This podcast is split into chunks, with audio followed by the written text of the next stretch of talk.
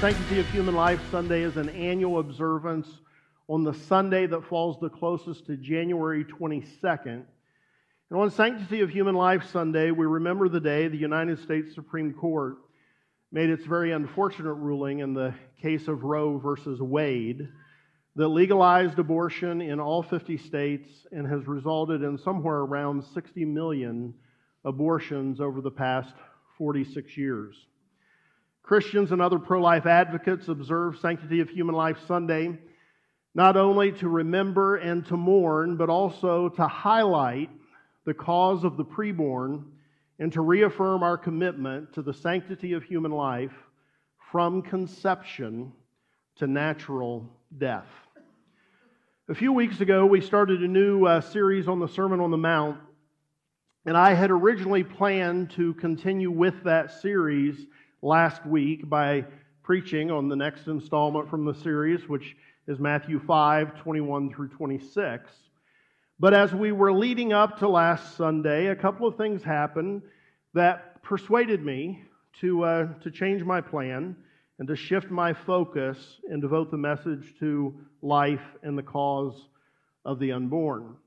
And, and since last week was canceled due to weather, I'm going to be sharing today what I had planned to share uh, last Sunday. The first thing that happened to cause me to focus on life and the cause of the preborn is that I started to feel as though the Holy Spirit was impressing upon me to change my plan and address this topic. So, for those of you who think that Brian is inflexible on his preaching schedule and won't respond to the Holy Spirit, I present to you this change of plans. but it did take an act of God, Stan said. So. And the second thing that happened is I looked back over the past several years and I realized that I had not talked about this topic nearly as much as I thought I had. I thought I had talked about it almost every year with an exception here or there, but that's really not been the case. It's been more like every other year or so. And since it's such an important topic, and with you know both of these things kind of uh, weighing on my mind, uh, I decided that we were going to talk about it, and so I've carried it over to today. Here's another realization that motiv- motivated me to talk about this today, and I, I, don't say this to be like unkind or ungracious, but I, I just think it's something that needs to be said. And that's the realization of how many churches across the United States of America churches that claim to care about the marginalized and the oppressed, churches who trumpet their social justice credentials all over their websites and their social media platforms, will once again remain silent on the most important moral issue of our time. And I refuse to be that kind of church. And so, the message today.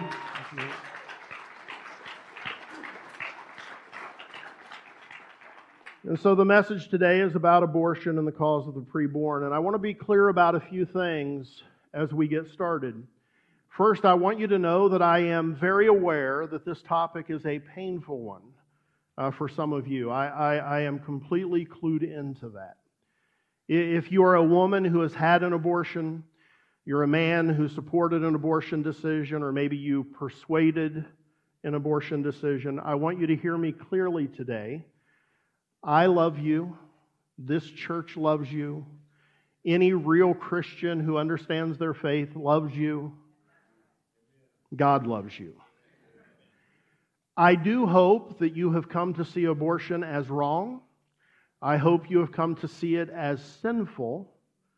I just as much hope that you have found forgiveness and healing in Jesus Christ.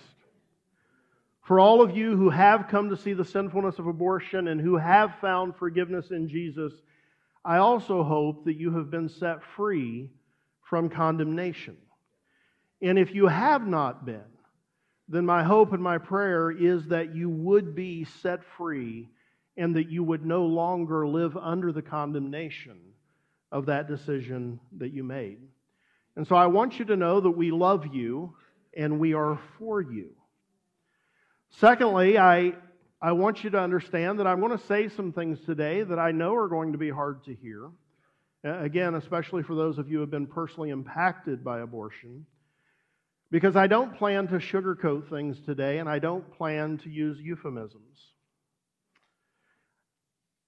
But here's what I'm confident of I am confident that God will both comfort those who have been impacted by abortion and that He will enable you to both affirm what is true about abortion while not being brought under condemnation again. God can do that for you. And I am trusting that God will. He is well able. And for those who have come to Him for forgiveness and healing, or who will come to Him for forgiveness and healing, I am confident He's going to enable that today. I'm going to address three things that I think are important for all Christians to understand and to be able to defend. And each of these three things is an answer to a lie that is told by those who support abortion. And then toward the end, I'm going to be reminding us of a church of our commitments as a church family to the cause of life and the preborn. And then we're uh, going to introduce to you today a new ministry uh, that we are starting that supports the cause of life. Okay, so that's where we're going in our time together today. The first thing that is so important for everyone to know and to understand is this the Bible is pro life. It is clearly, convincingly, and inarguably pro life.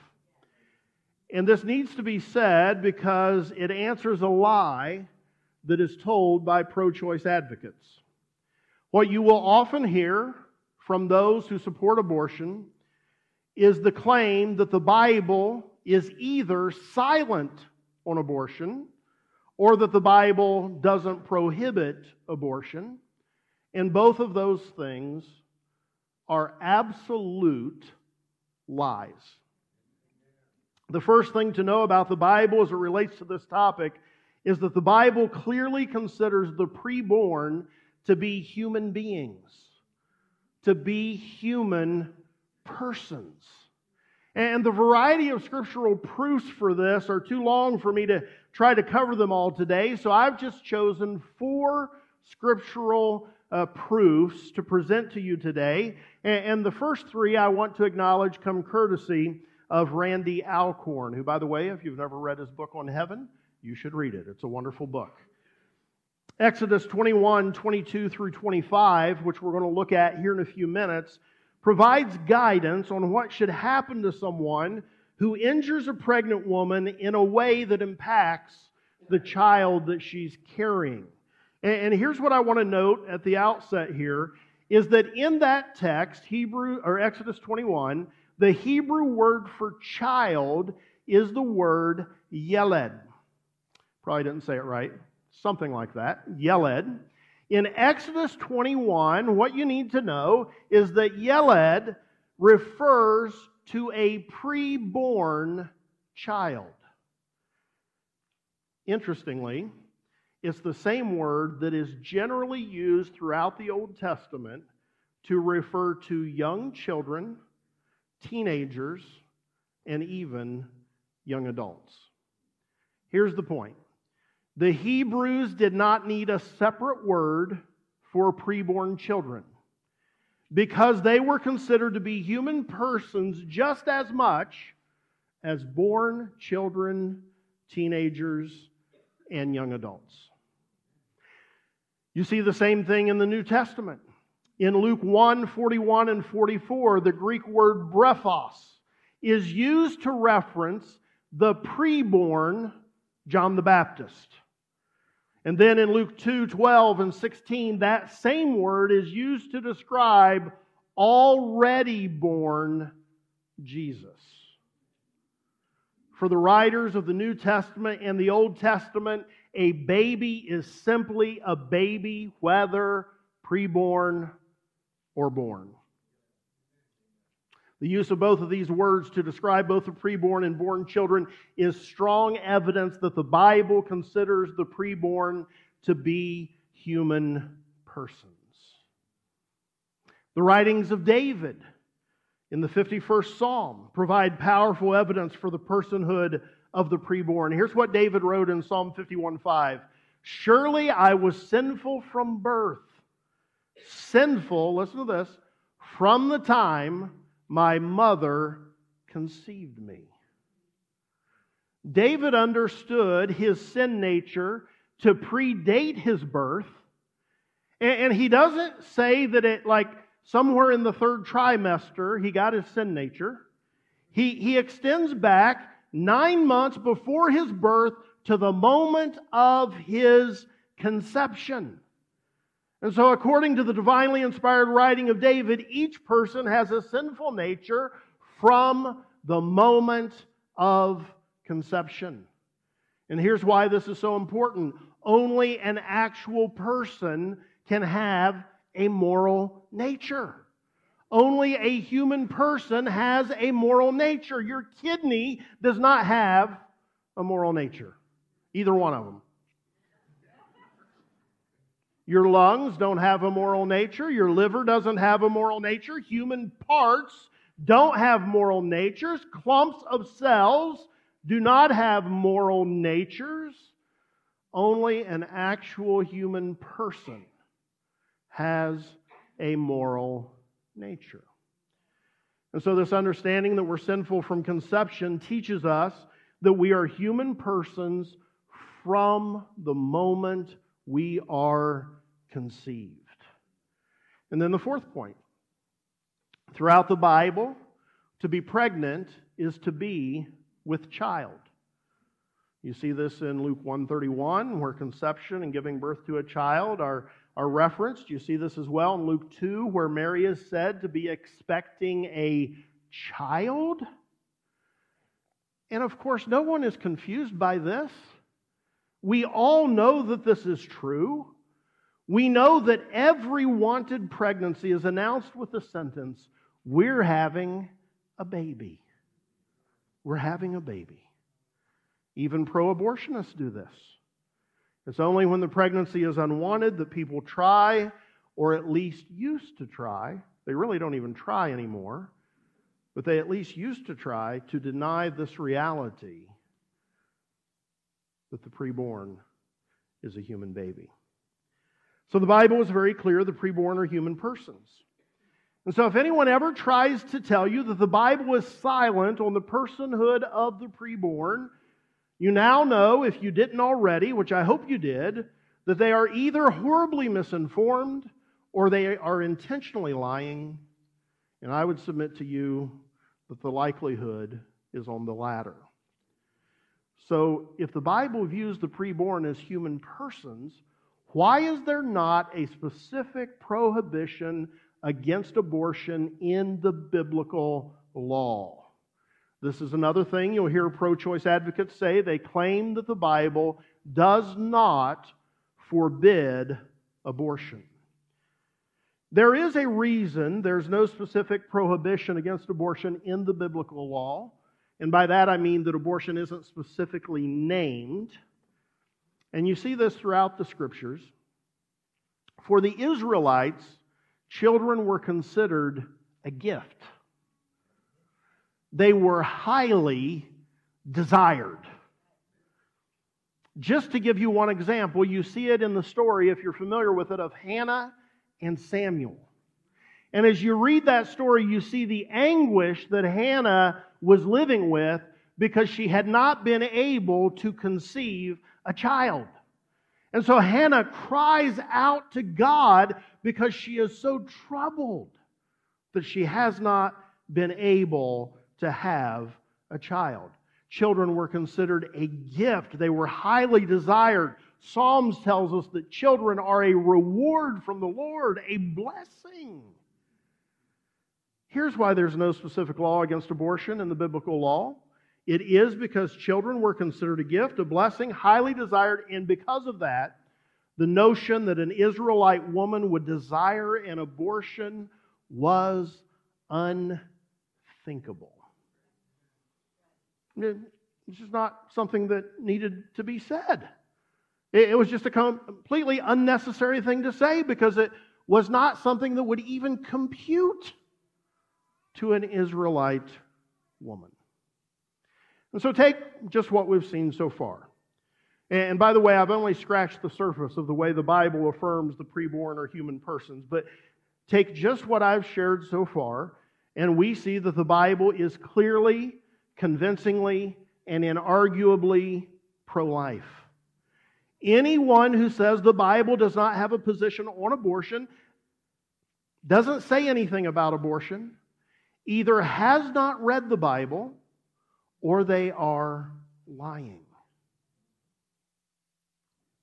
And the Bible actually does have a law that prohibits abortion. Abortion is not specifically named, but there is a law that prohibits it. It is the only law that is needed to clearly and inarguably prohibit abortion. Because we've seen that the Bible is clear that the preborn are human persons, the only law needed to prohibit abortion is this one. It is the sixth of the Ten Commandments that are found in Exodus 20. It is this You shall not murder. when you understand the Bible's view of the preborn, that they are human persons, then it becomes clearly, convincingly, and inarguably obvious that this is the only law that is needed to prohibit abortion.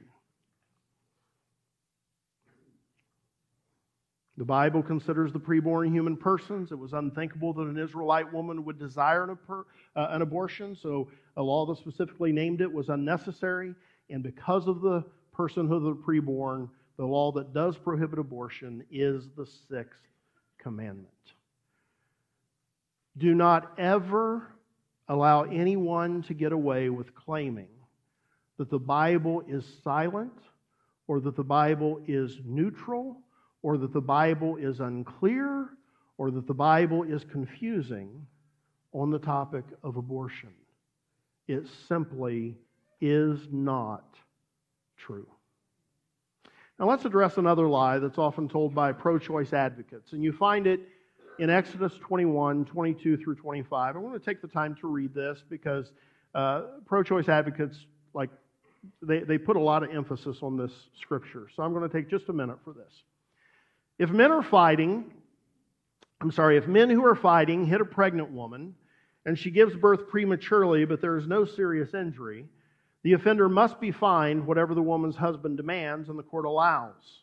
But if there is serious injury, you are to take life for life, eye for eye, tooth for tooth, hand for hand, foot for foot, burn for burn, wound for wound, bruise for bruise.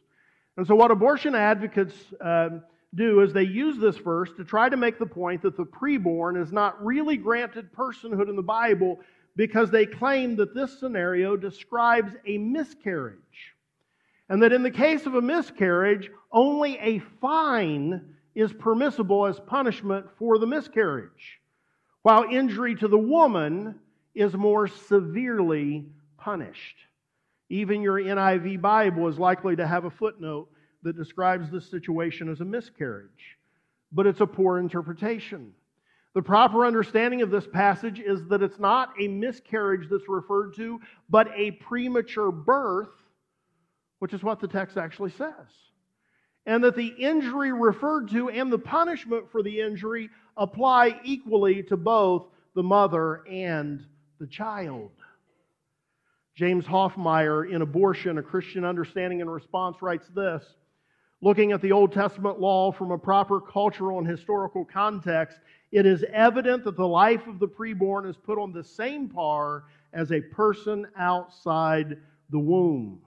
And John Davis, in Abortion and the Christian, writes about this specific passage. Far from justifying permissive abortion, it in fact grants the preborn child a status in the eyes of the law equal to the mother's. Don't believe the lies. The Bible is clearly, convincingly, and inarguably pro life. Not only is the Bible pro life, but science is pro life.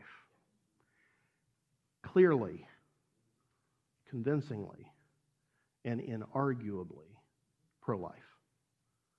Specifically, the understanding of the preborn that science has brought to us leads a reasonable person to conclude that the preborn are human persons. First, I want you to consider the uniqueness of the human child from the moment of conception. World renowned geneticist Jerome Lejeune asserts this to accept the fact that after fertilization has taken place, a new human being has come, to, uh, has come into being is no longer a matter of taste or opinion. The human nature of the human being from conception to old age is not a matter of metaphysical con- uh, contention, it is plain experimental evidence.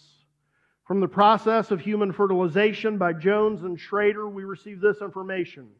When the sperm penetrates the ovum, the egg reacts in a split second and initiates a mechanism that prevents other sperm from penetrating. The 23 chromosomes of the sperm unite with the 23 chromosomes of the ovum, forming a new 46 chromosome cell. After a complex process has occurred within the fertilized egg, some 30 hours after insemination, the first cell division occurs the initial single cell that is formed is remarkable and unique. Listen carefully. The single cell is already either male or female. It is so unique that never before in the history of the world has the exact human individual existed, and never again in history will an individual exactly like this one exist again. The be- listen to this part. The being is complete Nothing else, no bits or pieces will be added from this moment until the old man or woman dies. Nothing but oxygen and nutrition. Science informs us of the uniqueness of the new human individual. Science has also informed us of the development of the preborn human being. By about day 21 or 22 after fertilization, the preborn human's heart will begin to beat. Three weeks. A lot of times you don't even realize there's a pregnancy at three weeks. There's already a heartbeat. Before the end of the fifth week, lungs begin to form. By the end of the sixth week, the tiny embryo begins to look like a baby with a large head and eyes, legs and arms with tiny hands and finger buds. At about this same time, about the sixth week, the preborn baby begins reacting to touch. Brain waves are detectable. The ears begin to develop. At eight weeks, the digestive system is functioning. Weeks 9 to 10, the baby develops fingernails and toenails. The baby can grasp and sigh and stretch and may occasionally hiccup. Weeks 11 through 14, the gender of the baby is becoming obvious. Taste buds have emerged and thumb sucking may begin. Listen to this one. Week 16 through 18, the baby begins having the same response as adults to physical suffering. Week 16 to 18 reacts to pain. Eyebrows, eyelashes, fine hair will appear. Week 16 to 18, the baby might even be testing his or her voice out. In weeks 20 through 22, the ability to hear will develop. Week 23 is when the baby may be, uh, may be uh, sorry, I can't, can't read, is when the baby may begin to remember music that will calm them after they've been born. So they're hearing it. They're going to remember that after they're born. It's going to calm them.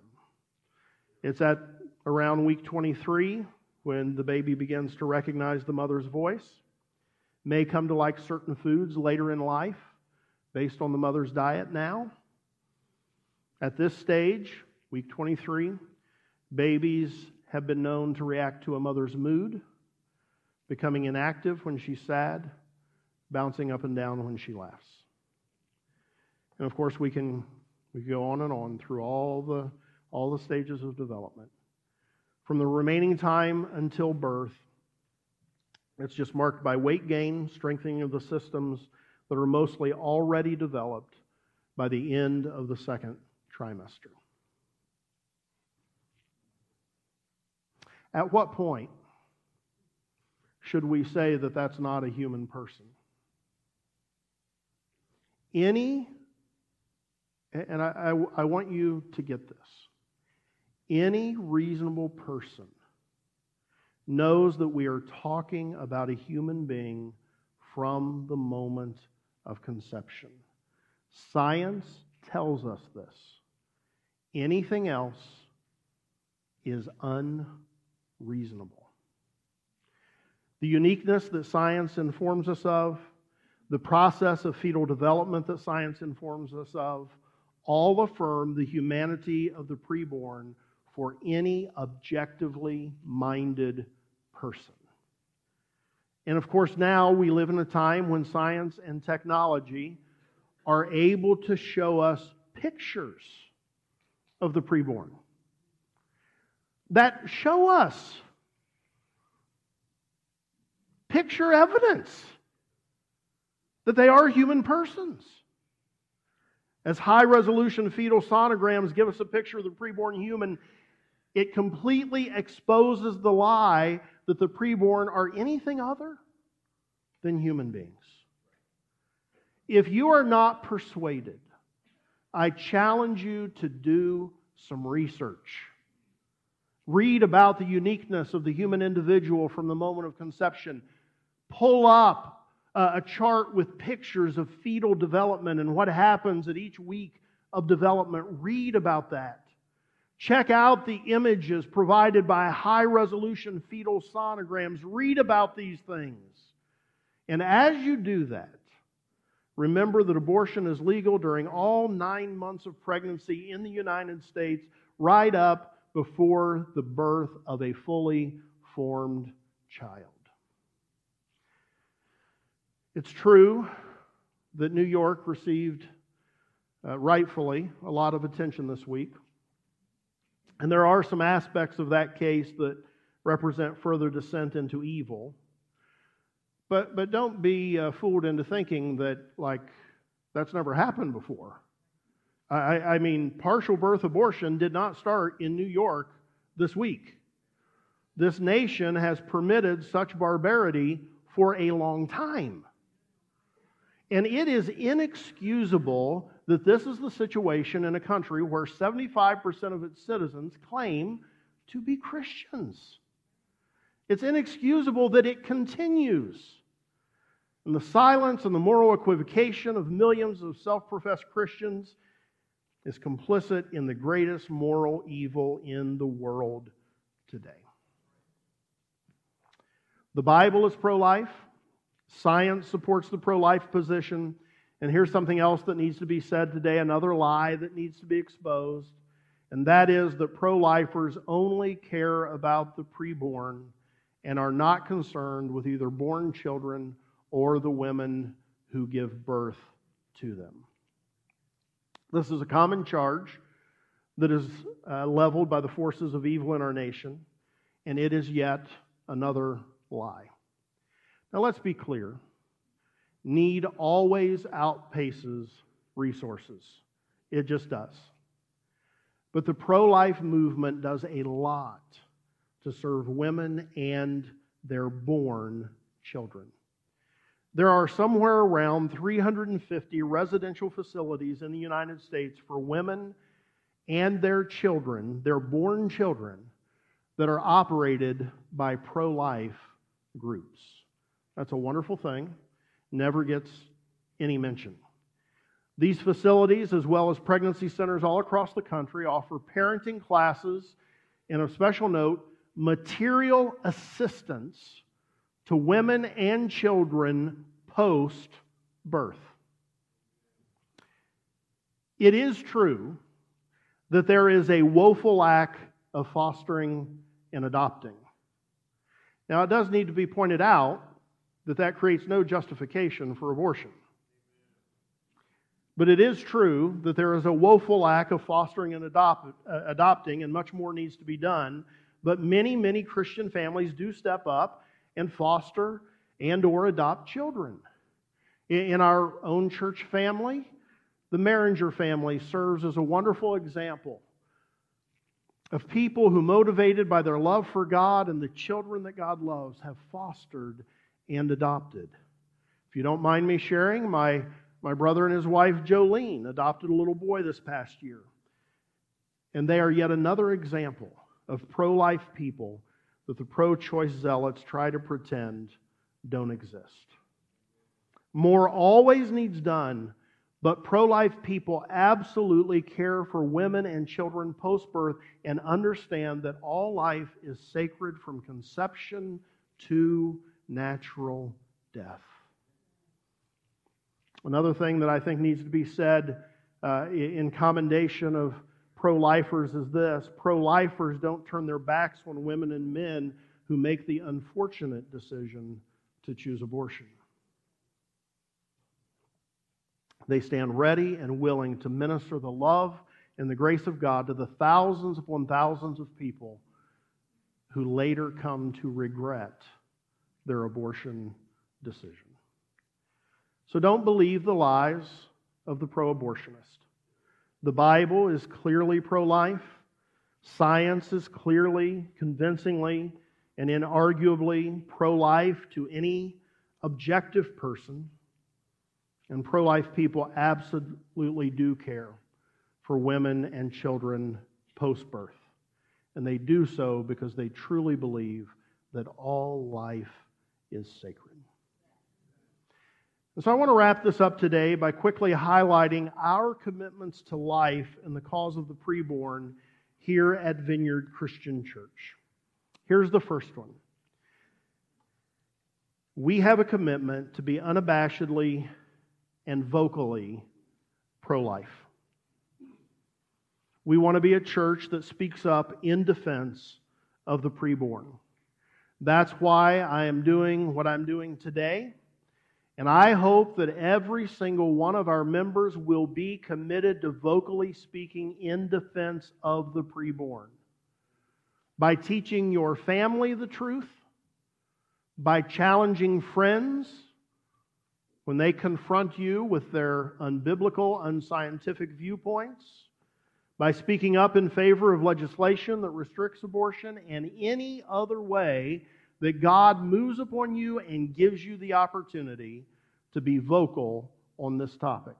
We should not be silent on this topic. Far too many Christians have gone silent on this topic because they've convinced themselves it's a good evangelism strategy to never say anything controversial.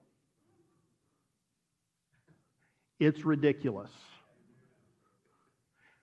You can both speak up about injustice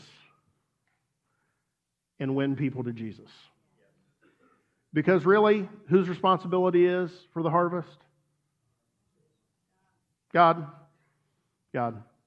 He, he brings people's hearts to the place where they're ready to receive Jesus, not your clever strategy of never saying anything controversial. God does it. All right, that wasn't in my notes. I sorry for going off track. Here's our second commitment prayer. Prayer. And maybe I should say these are in no particular order. Prayer. The cause of the preborn should show up in our prayer lives.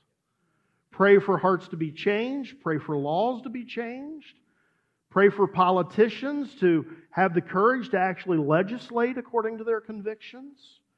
Pray for the Supreme Court to continue trending in a direction that might provide an opportunity for the overturning of Roe v. Wade. Pray for John Kasich to think more clearly than he does currently. Sorry, that also was not in my notes. All right. Our third commitment is that we as a church family provide monthly financial support to two pro life organizations with very similar names Heartbeat International and heartbeats of Licking County. Our monthly contribution is not huge, we, we admit that, but we do send several hundred dollars per month to those organizations. We also participate in Heartbeats of Licking County's annual Bottles for Life campaign, which is one of their major fundraising initiatives, and I think often our efforts there range somewhere between two and three thousand dollars that we'll raise uh, to help help them out uh, through that campaign. And then today I'm excited to let you know of a fourth commitment. It's a new ministry that we're starting on February 6th that supports the cause of life. And that is that we are beginning an Embrace Grace group here at Vineyard Christian Church. There is an insert about this in your bulletin. Uh, you, you probably saw it if you make a habit of looking in your bulletin when you come in. Uh, if not, it's in there, and uh, you can, can look at it later, or you're welcome to look at it now. Uh, but Embrace Grace is a group that provides emotional, spiritual, and practical support to single young pregnant women who find themselves in an unplanned pregnancy. It's a 12 week program that teaches them about God's love and grace and ends with a baby shower to honor them for choosing life, and then continues to walk alongside them uh, to provide for their baby's needs post birth. And so we have a video that we want to show you uh, that comes from Embrace Grace uh, that promotes this ministry. Uh, we'll show you that now, and then I'm going to introduce you to the leader of this ministry. We're going to pray over her, and, and then we'll wrap up. So if it's ready, is it ready? Let's watch this.